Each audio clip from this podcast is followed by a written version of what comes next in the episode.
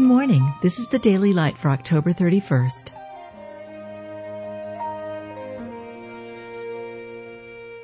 Be thou my vision, O Lord of my heart. Not be all else to me, save that thou Not by might, nor by power, but by my Spirit, saith the Lord of hosts. Who hath directed the Spirit of the Lord, or being his counselor, hath taught him? God hath chosen the foolish things of the world to confound the wise, and God hath chosen the weak things of the world to confound the things which are mighty, and base things of the world, and things which are despised hath God chosen, yea, and things which are not, to bring to naught things that are, that no flesh should glory in his presence.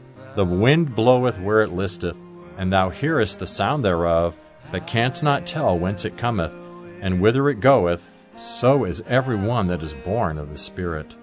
Born not of blood, nor of the will of the flesh, nor of the will of man, but of God.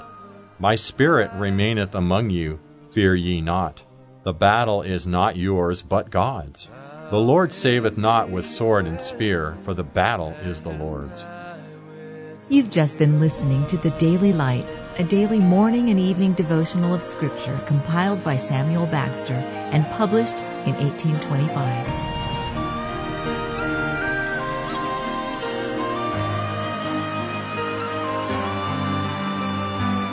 High King of heaven, my